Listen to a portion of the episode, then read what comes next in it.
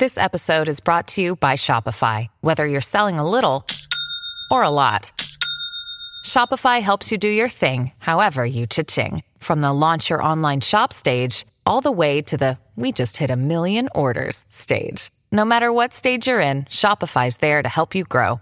Sign up for a $1 per month trial period at shopify.com slash special offer, all lowercase. That's shopify.com slash special offer.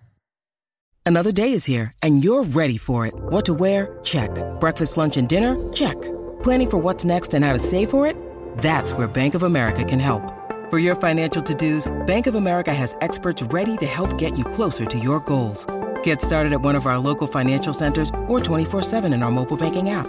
Find a location near you at bankofamerica.com slash talk to us. What would you like the power to do? Mobile banking requires downloading the app and is only available for select devices. Message and data rates may apply. Bank of America and a member FDIC.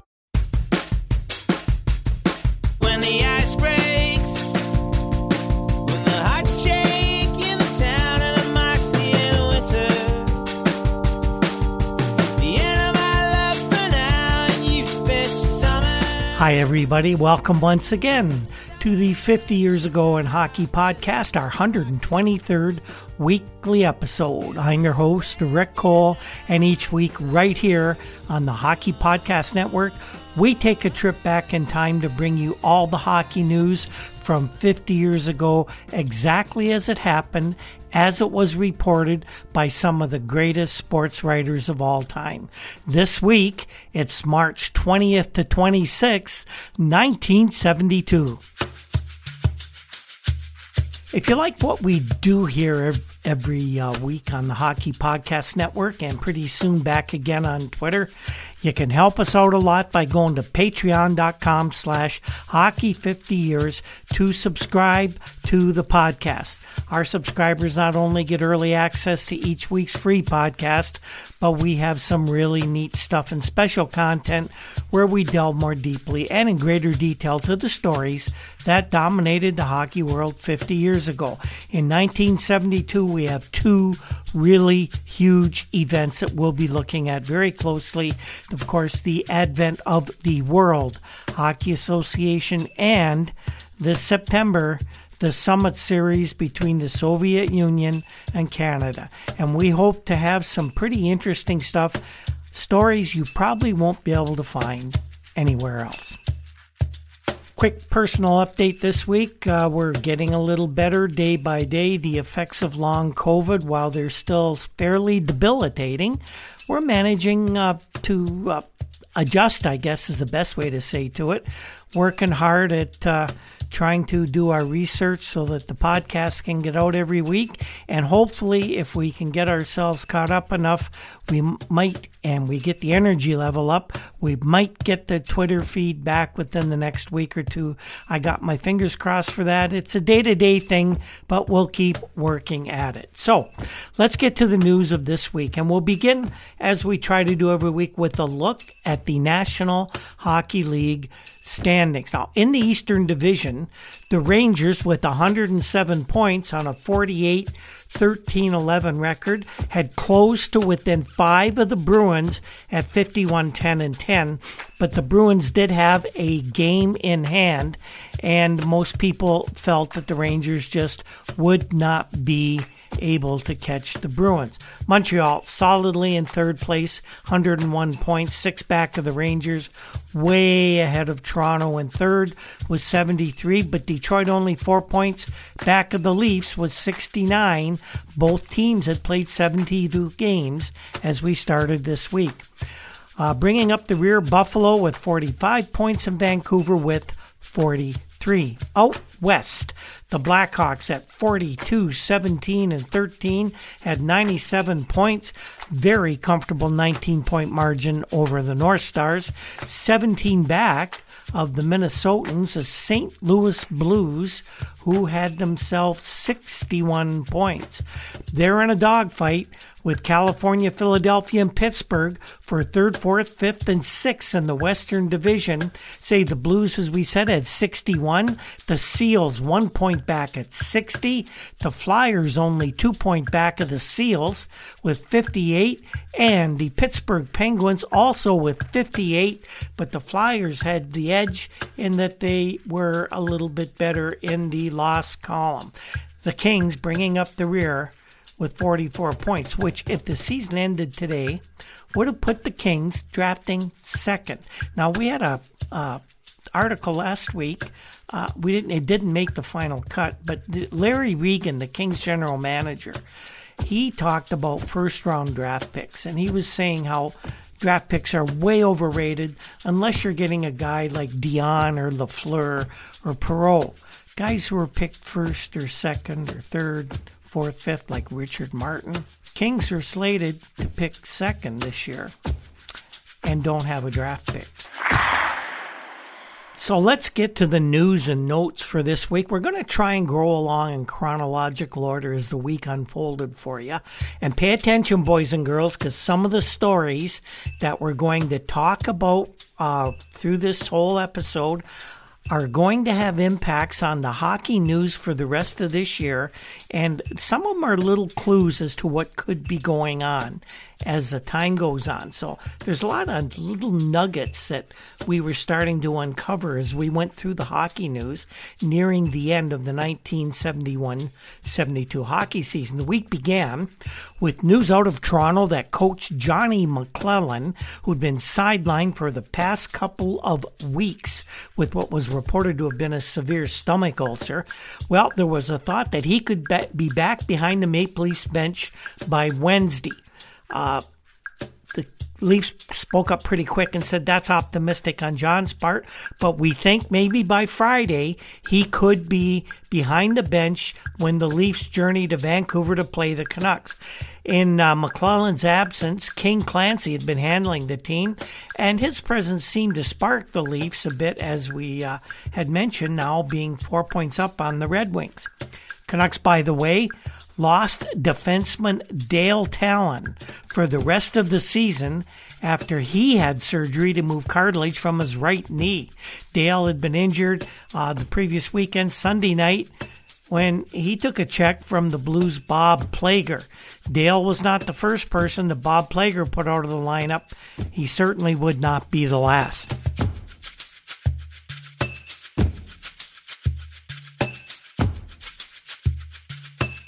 Another early week injury report. Right winger Rod Gilbert of the Rangers gone for seven to ten days with what the team described as a severely strained neck muscle.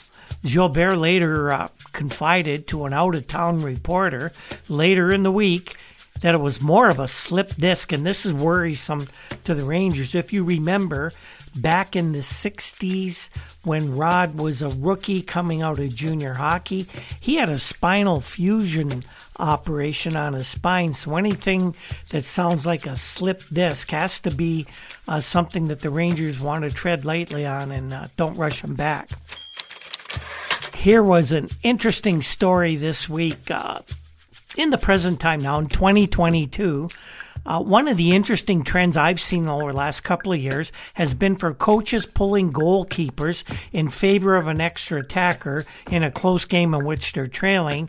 And they've been doing it a lot earlier than the conventional one minute to play behind, when behind in that close game. Uh, this is as a result of uh, advanced analytics that are indicating statistically it's much more advantageous for a coach to get the goalkeeper out earlier and the extra skater on the ice to take part in the play a little farther from the end of the game. Uh, we all thought up until this time, a lot of people, most people did, that one minute or less maybe a minute 20 would be the time to pull the goalie, but not before that. Then the analytics started to come in and people's ideas began to change. I, by the way, I worked in the analytics industry. Uh, former Arizona uh, general manager John Chayka started a, a Stathletes, an analytics company. And I was there in the early days with them. I was what they called a video analyst, which was taking the play analyzing it and putting the data into the software where we got those wonderful numbers. I'm a big analytics guy. This is something that I, I kind of found as we were doing this. Anyway, 50 years ago this week, Al Arbour was coach of the St. Louis Blues. and he made the move that was more familiar to fans 50 years later. Down 3 to 1 with 2 minutes and 9 seconds to play, Al Arbour pulled his goalkeeper against the Canucks. Jacques Caron was the goalie. He was incredulous when he was motioned to the bench with way over two minutes to play, and guess what? All the pieces fell into place. Caron was only out of the net for 17 seconds when Frank Saint Marseille found the range to make the score 3 to 2, and 45 seconds later, with Jacques Caron back between the pipes, Phil Roberto struck for the Blues again.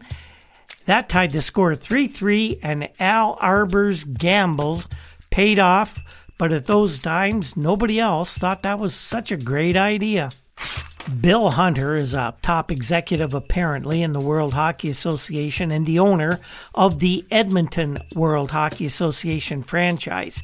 One of his early picks in the WHA player draft was Bobby Clarke of the Philadelphia Flyers, and Hunter told anyone who would listen to him that Clarke would be signed and would be a star in Edmonton for many years to come, just what Edmonton would need a star center to get their franchise going. Well, the Flyers put the kibosh on that this week. The Philadelphia club talked Bobby into a $120,000 a year, five year contract, and Bobby Clarke would not be moving to the World Hockey Association even though the trade deadline had passed, there are still some rumors going around of upcoming movement uh, within the league. Uh, Bob Verdi of the Chicago Tribune, who had taken over for most of the hockey reporting from Ted Damata, Bob's a very good writer. Uh, he reported that Freddie Glover could be leaving the Los Angeles Kings coaching job. Where is he going? He was going to move all the way across North America to become the first coach of the New York Islanders, according to Bob Verdi.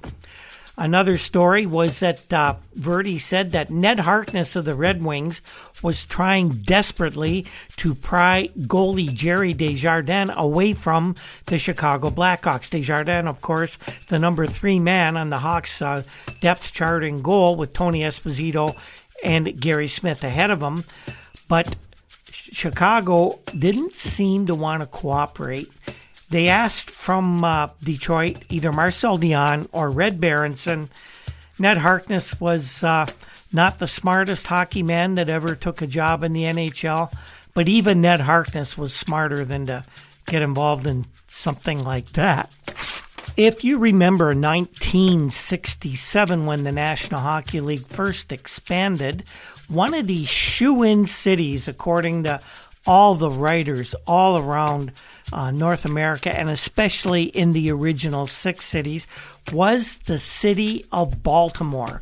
Baltimore was expected to be one of the cities that was obvious on the NHL's list for expansion, despite the fact that the arena in Baltimore was really, really, really not up to NHL standards. Well, some news this week. Governor Marvin Mandel of Maryland, following a meeting with Baltimore's four professional athletic team owners, said that a multi sports arena in downtown Baltimore will be constructed and hopefully ready for occupancy by 1975. Mandel said that their study had found that such an arena is feasible both economically and physically, and the next step is to create an authority to proceed with further planning of the facility. He was flanked at a special news conference by Carroll Rosenbloom, owner of the NFL Baltimore Colts, Gerald Hoffenberger of the Baltimore Orioles, the uh, Baltimore Bullets owner Jerry Sachs, that's the NBA Baltimore Bullets, and Zanvyl Krieger, owner of the AHL Clippers. The arena would be and sports complex would be constructed in an area that's kind of uh, run down right now near the Inner Harbor, uh, an area called Camden Yards a weird story out of St. Catharines Junior A this week. In an unprecedented and organized hockey move, the St. Catharines OHA Junior A Blackhawks lost their regular staff of goalkeepers yesterday, which was Monday, when all three packed their bags. They have three goalkeepers. All three of them packed their bags and they left for home. Mike Ralph, 19 years old of Mississauga, a former Toronto Marlboro, told the Globe and Mail, we talked it over Sunday night after the game in Oshawa and came to the decision reluctantly. I just hope it doesn't upset the club before the playoffs, but Ralph says we had no alternative. Also leaving the team were Brian Kuzno, a native of Sarnia, and Chalvel Quebec's Gordy Black. Both of those young guys are 18. So what did the the uh, Blackhawks do for goalkeepers? Well, uh, Bill Chiaropata, a 16 year old who was playing with the St. Catharines Lions Club midget team this season, made his junior A debut Sunday night against Oshawa, and the Hawks beat the Generals four to one. Of of course, this whole quest, this whole situation begs the question: Why would three promising young goalkeepers simply leave a team, a junior A team? Well, Black said this with three goalies, none of us got into enough games. It was just a matter of loss of pride. And we just didn't see eye to eye with management about that. Black had played only three complete games this season, and he did get into parts of four others. Ralph and Cousineau each had participated in 24 games. Their combined goals against average for the three was well above five goals a game. Hawks coach Frank Milne said he was surprised but not worried about the sudden departures. To be honest, said Milne, our goalkeeping had not developed as I'd hoped, and we'll just go with Bill Chiaropata and the juvenile Jim Hopgood. Last week we reported on a scrawny little kid from Brantford scoring hundreds of goals, it seems, in, in minor hockey. And this week, these stories are being carried, carried right across the country. Here's one that this story appeared in a, a number of newspapers, so I can't credit just one. A quick look at Wayne Gretzky as he sits on the crowded bench in the tiny dressing room, adjusting his shoulder harness, gives no indication of his scoring ability on the ice. He's short for his 10 years and two months, and a shy smile covers his face as a teammate hollers, Hey, Wayne, here's another guy wanting to talk to you. Wayne weighs a meager 70 pounds, and he stands just four feet four inches tall, and he's the scoring star of the Brantford team in the Brampton International Novice Hockey Tournament being played this week in Brampton.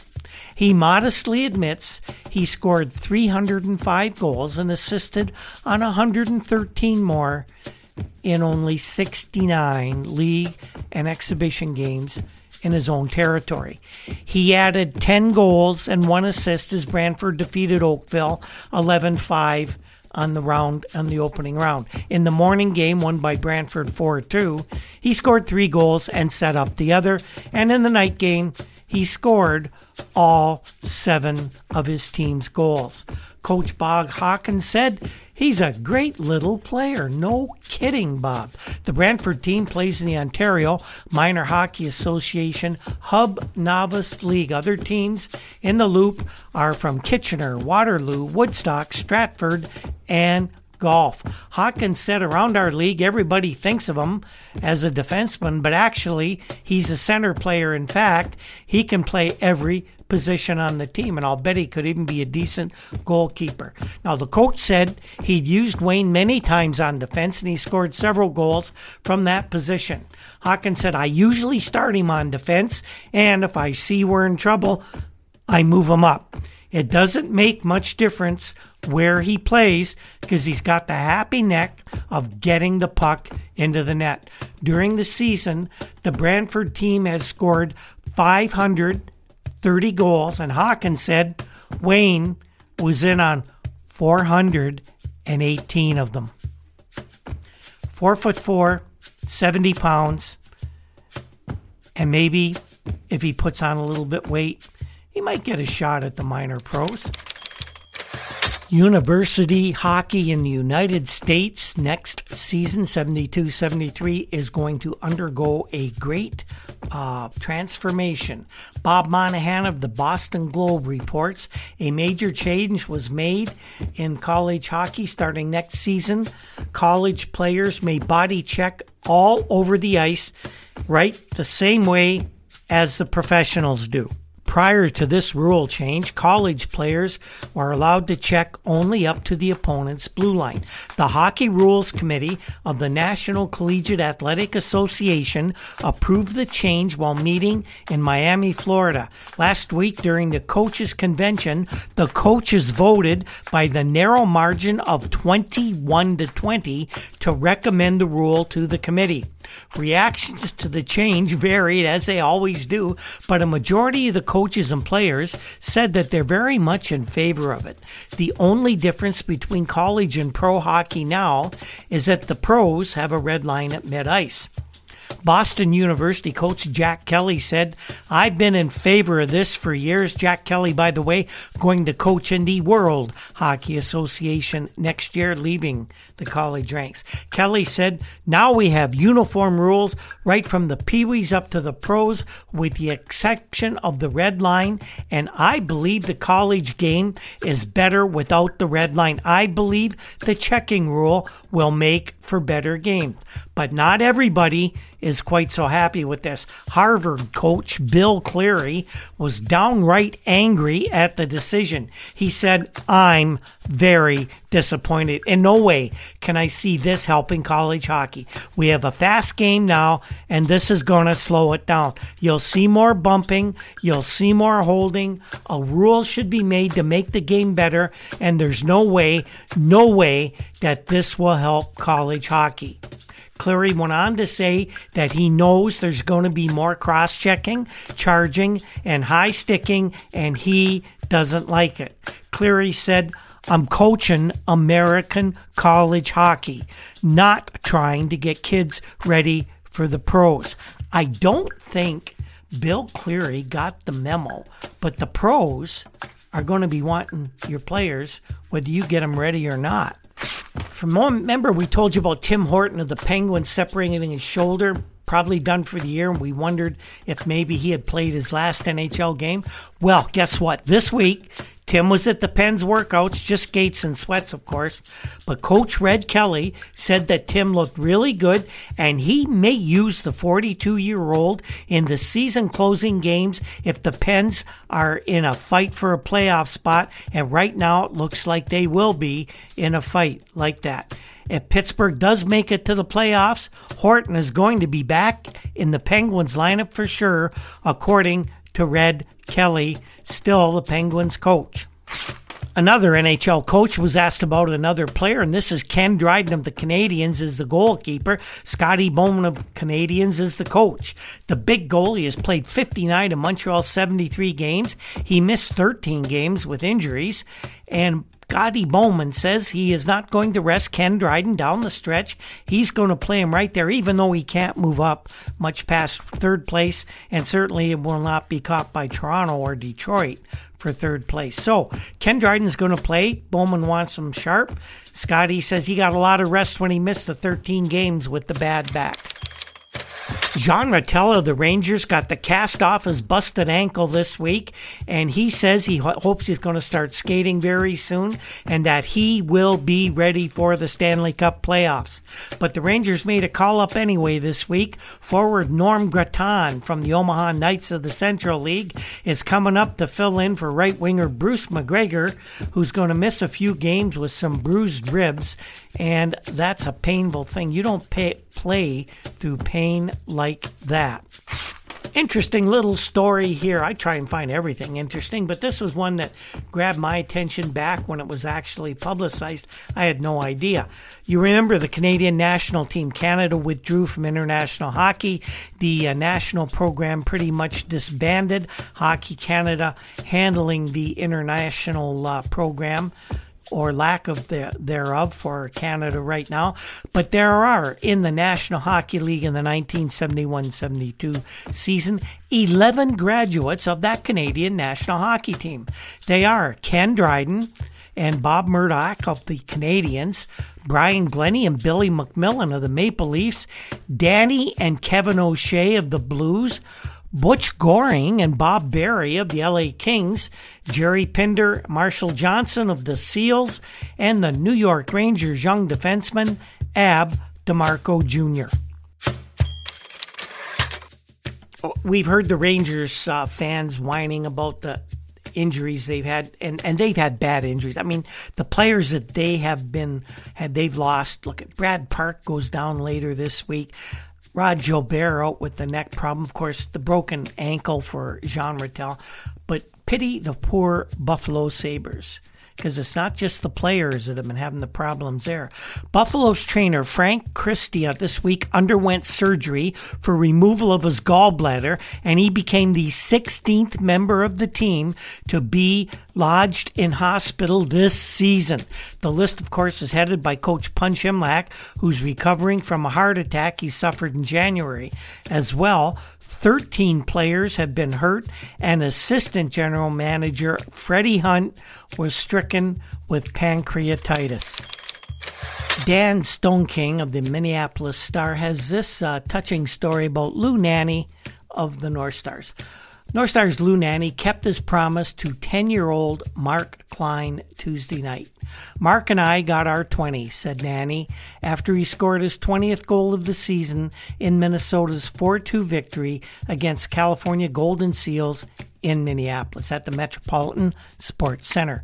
Mark is the son of Mr. and Mrs. Thomas W. Klein, and he passed away last week of leukemia. Lou Nanne had visited him two weeks ago in Mount Sinai Hospital. Lou said, He made me feel like a superstar. At that time, Mark showed Nanne a piece of wood he had painted into a scorecard, which illustrated each of Nanne's, at then time, the total of 18 goals. Mark said to Lou, There's room for two more there. And Lou said, Well, we'll try and get them for you, Mark. When Mr. Nanne came for that visit, it was the first time in six weeks that Mark had sat up in bed, said Mrs. Catherine Klein, the mother of nine children. He had sent some autographed pictures of the North Stars before that when he found out just what a big fan that young Mark was. The visit proved inspirational for the 30 year old Nanne as well, making a difficult co- uh, conversion from right wing or to right wing from defense this season Nanne gets 20 goals, and he said his rush at the end of the season was because of the inspiration uh, given to him by one very young, devoted hockey fan. A record this week for Marcel of the Red Wings. Marcel uh, set the record for points in a season by a rookie. The 5'8 center scored two goals, added two assists in Detroit's 6 3 victory over the LA Kings out on the West Coast. That gives him 75 points for the season, three above the previous high of 72, set just a year ago by Gilbert Perreault of the Buffalo Sabres. I got to know Marcel quite a bit over the last couple years. I uh, was a regular over at his diner. Uh, got to uh, take a look at a lot of his uh, uh, memorabilia in the shop he had there. The, the store is closed now. We understand he's got another project uh, not far away, we hope. And I hope to get Marcel onto the, the show here one time to talk about some of the more interesting things that he had to go through 50 years ago. The city of Dayton, Ohio's World Hockey Association dream appears to be slipping away while team president Paul Durneau, he skates around the issue, uh, citing consultant reports that puts Dayton as a surefire success in a new pro hockey league. But City Council simply will not make a timely decision on the location of a new arena to house a team, and it's quite likely there's not even going to be a new local arena as opposition around the city continues to rise, and many groups are disputing the fact that the city is willing to spend a large fortune to house a team that's not putting any money into it. We don't know where this is going. Well, we do know 50 years later, but at that point in time, didn't look good for Dayton, Ohio. Johnny McLellan did indeed return to the Maple Leafs bench on Friday evening in Vancouver. Uh, he coached the Leafs. He had a rough night. You could see he was uh, uncomfortable behind the bench, and his return was short lived. After the one game, Johnny went to general manager Jim Gregory of the Leafs. He actually waited till the next day to see how he felt when he had a good night's sleep. He did not have a good night's sleep. In fact, he did not get hardly any sleep at all, wound up about the game and in great discomfort, downright pain from the uh, stomach ulcer that has been bothering him. So he went to Jim Gregory and he told him he is not well enough to continue coaching the team. The decision was made that John will not return to the Maple Leafs to coach this season. And for better or for worse, the Maple Leafs are now King Clancy's team the rest of the way, at least for this season. The NHL this season has been packed with dirty dangles, hat tricks, and big wins. And as the action rolls on, DraftKings Sportsbook, an, an official sports betting partner of the National Hockey League, has your shot to win big too. New customers can bet just $1 on any team, and you get $150 in free bets if your team wins. That's right. A bump in the win column for your team means free bets for you. And if Sportsbook is not yet available in your state, you still have a shot to light the lamp. Everybody can play for huge cash prizes with DraftKings Daily Fantasy Hockey Contest. DraftKings has given all new customers a free shot at millions of dollars in total prizes with their first deposit. So, Download the DraftKings Sportsbook app now. Use promo code THPN for the Hockey Podcast Network. Bet just $1 on any NHL team and you get $150 in free bets if that team wins. That's promo code THPN at DraftKings Sportsbook, an official sports betting partner of the National Hockey League. Must be 21 or over. Some restrictions do apply. You gotta wonder what the heck is going on in Miami with the screaming beagles or angry birds or whatever they're gonna call them this week. They go and they spend half a million, maybe three quarters of a million dollars, nobody knows for sure, on Bernie Parent, signing him away from the Toronto Maple Leafs. Uh, they hired Les Patrick of the famed Patrick hockey family to be the general manager. Then a reporter drives out to where the beautiful new uh, executive center, I think they called it, arena was being built. And there's no sign of an arena anywhere on the grounds there right now. Not a lot of construction going on. Then this week, the Ballyhoo general manager, only 31 by the way, is fired by owner Herb Martin just after he landed Bernie Parent. Now, Les Patrick was given his pink slip. The reason was that he engaged in activities not consistent with those of a professional hockey general manager. Martin, or Patrick, I should say, could not be located for comment. Both the Miami Herald and the Miami News went uh, high, looked high and low for Les Patrick. Couldn't find him in the for, in the next few days. We will find somebody who did contact him, and that will be in one of our Patreon uh, episodes, and we'll find out at least Les Patrick's idea on why he left. Martin, Herb Martin, owner of the Screaming Eagles, says that he's going after former Bruins coach Harry Sinden to take over the general manager post and possibly dual role as coach as well. I doubt Harry will be interested in something like that. Herb Martin thinks he will be. An interesting uh, WHA story out of Montreal, where former Montreal Canadiens tough guy John Ferguson says he wants a piece of the action of Quebec City's World Hockey Association team.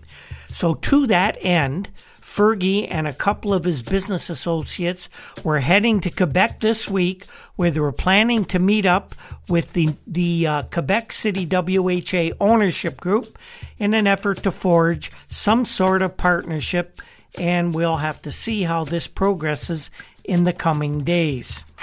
Here's an interesting story about uh, an interview that Doug Michel, owner of the Ottawa Nationals of the WHA, did I hadn't heard this story back then. Uh, at least I don't remember it.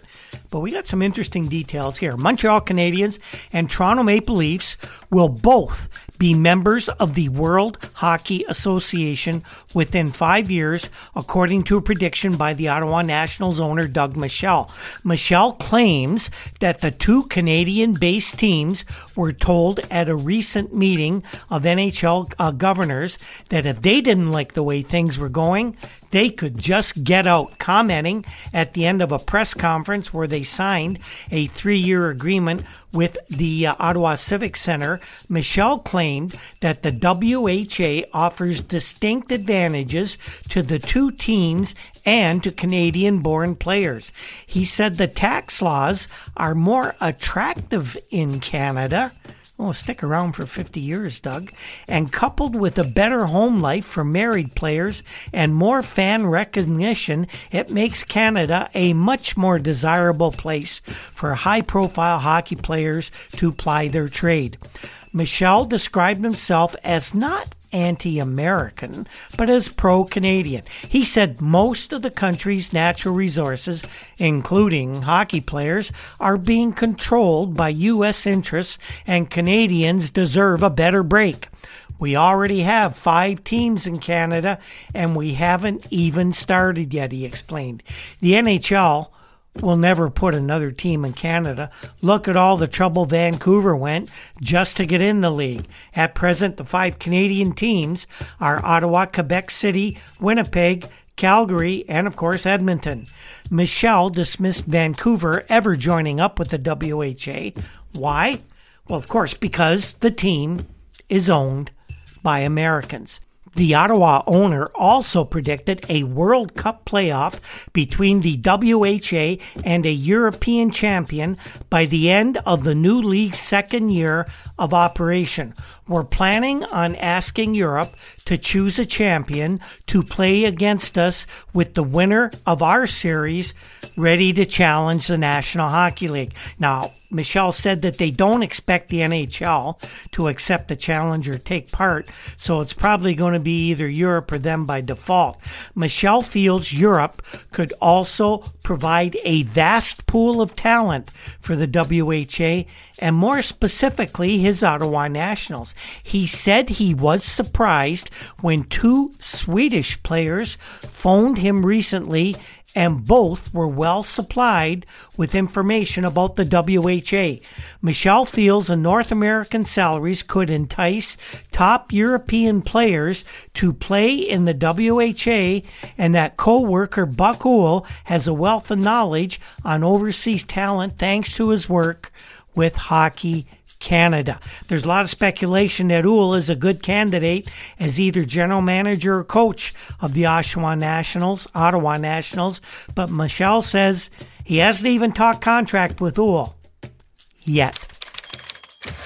There was an ugly incident this week in hockey. We'll talk to you about that. It uh, occurred in a game between the Boston Bruins and the Minnesota North Stars. Several notable uh, occurrences in that game, but this uh, incident of stick swinging between Wayne Cashman of the Bruins and Dennis Hextall of the North Stars was especially uh, best described as sickening. Ted Blackman of the Montreal Gazette wrote about it after the incident took place, but before NHL President Clarence Campbell examined to see whether there should be further penalties. And wait till you hear about the penalties, thanks to referee Bill Friday. In case you missed it, the incident went this way. Hextall is a rather rowdy bouncer in the employ of Minnesota. He gathered up the puck in his own end and began a sortie through center ice. As he crossed his blue line, Cashman delivered a two handed slash across his leg. Nothing unusual for Cash. As he crossed the red line, Cashman wound up for another, and this one cracked right across Hextall's ankles. Hextall made it into the Boston end and, relieved of the puck, retaliated on the truculent aggressor with a sickening spear in the neighborhood of the jugular. Cashman yanked his head back in time, reacting just in time to avoid injury that could have ranged from a cord Adam's apple to the loss of an eye. This brainless gesture prompted members of the Bruins to engage Hextall in second degree shoving behind the net. Now, by this time, Cashman, who went down like he'd been shot by a sniper, he had sufficiently amazingly recovered his poise and came leaping into the crowd, head over the top. He swung his stick down at Hextall's unhelmeted head, which jerked quickly, and the blow fell upon Hextall's shoulders. Referee Bill Friday, who had signaled a delayed penalty against Cashman for the first two hander, stuck with his prosecution of a minor penalty despite the second vicious swing. He called Hextall's retaliation spearing despite its obvious attempt to injure, which of course would then necessitate the imposition of a match penalty. A match penalty is banishment from the match for deliberate, deliberately trying to injure an opponent. He determined Cashman's Friday, that is, determined Cashman's attempt to crush Hextall's skull. He called it a minor for charging. That's comparable to busting Lee Harvey Oswald for assault. Yes, this incident approximated the the Maki Green affair back a couple years ago as closely as we might ever see or ever want to see. Cashman's two hand swings were of injurious intent. Hextall's spear to the face was unquestionably so, and Cashman's leaping swing at Hextall's head grew sickening with each replay that people saw. Now, Bill Friday either blew it or he missed it. That is, he missed all four stick attacks, but he didn't miss them because he was going to give minor penalties because that's the way things are done in hockey in 1972 and to a lesser extent in 20, 22, 50 years later. They still don't get it right. In either case, anyway, between these two players in 72, Friday did his job poorly, and anyone with respect for people in high places, such as Scotty Morrison or Clarence Campbell, will assume immediate action will be taken to administer belated, belated justice. Well, later in the week, Clarence Campbell got a videotape machine, he got a videotape, he got films, and he watched himself some movies. Not something he'd been really. Uh, engaged in a lot during his time as president of the NHL, but times they were a changing, and so was Mr. Campbell apparently making the league safer. And he felt that this egregious, terrible fight was worth a three game suspension to each player for swinging their sticks at each other's heads. One team, of course, having been involved in something like this a couple years ago when Ted Green had his skull caved in by Wayne Maki. Both players also were fined, as well as the three game suspension. Cashman will pay $200 for swinging his stick above the shoulders, and Hextall was docked 100 bucks for spearing Cashman near the chin. Uh, these suspensions will have little or no effect on the standings of either club. The Bruins immediately announced that they would appeal Cashman's suspension, but they were talked out of that before Cashman's first game was due to be played.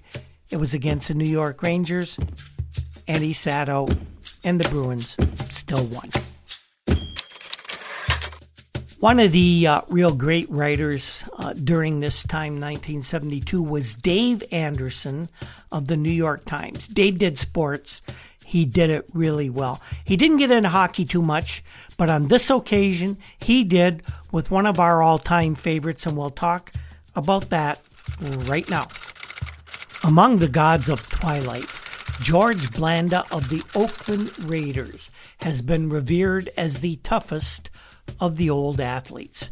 But he's a place kicker and a substitute quarterback. He wears a helmet with a protective, face bar, and his season involves only 14 games. Not that George Blanda's to be scorned, mind you. Soon to be 44 years old, he is a snarling competitor. But the toughest of the old athletes might just be Lorne Gump Worsley, soon to be 43, a pudgy goaltender who has signed a new two year contract with the North Stars through the 1974 Stanley Cup playoffs.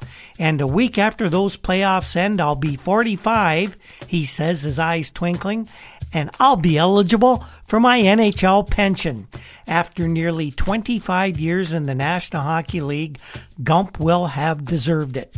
In his bulky pads, he has the burden of a football team's entire defensive backfield. He is the only goaltender of stature to spurn a mask that would protect his face and psyche from the rock hard six ounce puck as players swarm in on him with sticks in their hands and knives on their feet. In the two goaltender system that now prevails, his share of the 78 game season will be about 35 games and perhaps another half dozen in the Stanley Cup playoffs.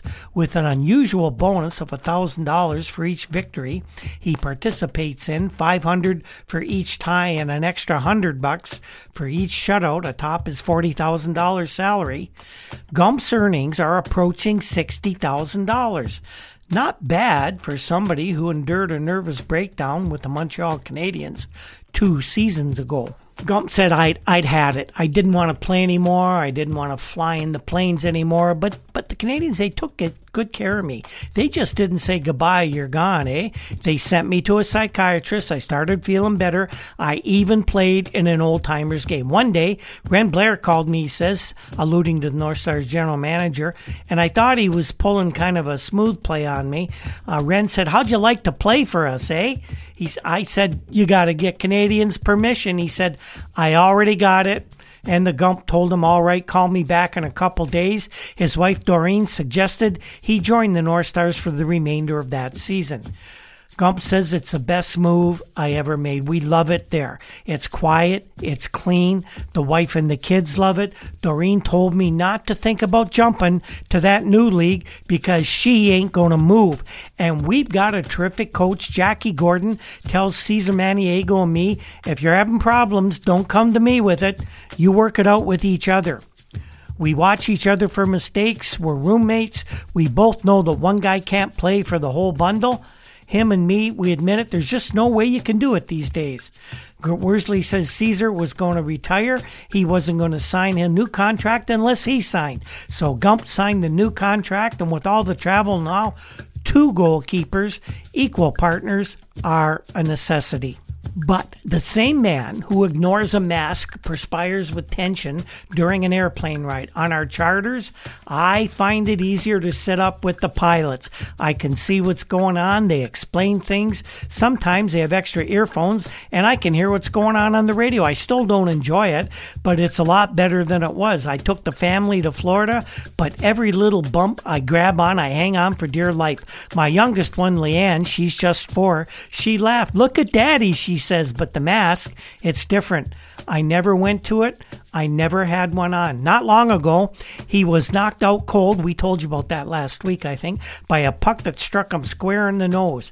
And that's happened before. Andre Pronovost tipped one that cut me over and under the eye, and that was the worst one. But I finished the game. Bobby Hull rifled one off my ear, and the ear turned black. An occupational hazard, they call it that.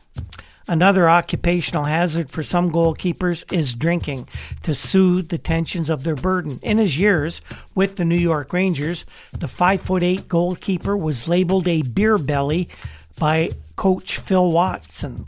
Gump was offended and informed Watson he only drank VO.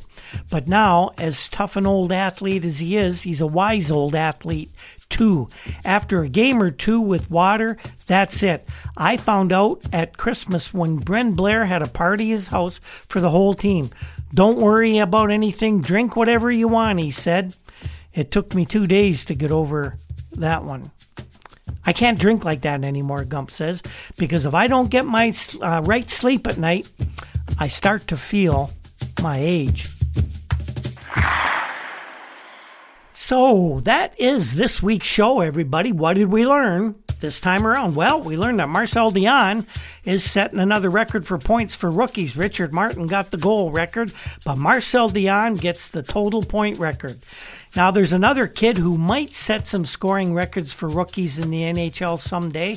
Nah, he's four foot four, he's 70 pounds, and he's 10 years old. He's going to have to put a lot of meat on those bones in 10 years to have any sniff at the NHL. We're talking about the kid from Brantford named Gretzky. And we learned that the Screaming Eagles, Angry Birds, whatever you want to call them, they had the greatest general manager in history in Les Patrick, so they told us a few months ago. Well, he got fired this week before the teams even played a game, and we don't know why. Conduct unbecoming, apparently, is what the owner says. But we're going to find out. Maybe we'll uh, let you know. Coming up, the playoff races get down to the uh, nitty gritty as we're, season end is coming up. We'll see who ends up in the playoffs, who's on the outside, and the playoffs this year will prove to be very, very interesting. Stay with us all the way through. It should be a really uh, good ride to the end this year. The 50 Years Ago in Hockey podcast is produced by Andy Cole I can't thank Andy enough for all the hard work he puts into this. Really, he saved it. We wouldn't be anywhere near producing this uh, if it weren't for him. Uh, the very popular Juno nominated Toronto indie rock group, the Rural Alberta Advantage, provides our introduction music. And if you ever get a chance to see them perform live, they put on a great high energy show. They are crisscrossing the United States in May on their first tour in two or three years. And uh, they're going to be in a lot of the cities that uh, I'm sure are listening to our show. Other musical pieces and sound effects in the podcast are created by Andy Cole as well. Our research comes from files of the Toronto Star, the Toronto Globe and Mail, and of course, one of our sponsors, newspapers.com, without whose help we could not complete this podcast as well. Don't forget our other sponsor, the Breakwall Brewing Company, located in beautiful downtown Port Colborne, Ontario. If you ever get to the Niagara region, make your way to Port Colborne. I'll meet up with you for a beer and a burger at the Breakwall. You can find us every week here on the Hockey Podcast Network. Anywhere where you download your podcasts, we'll be there. We are on Twitter at, at Hockey 50 Years, soon to return to action, we hope. We're on Facebook under the 50 Years Ago in Hockey banner. WordPress site is hockey50yearsago.com. Thanks again, everyone for tuning in. And on that note, we will see you next time.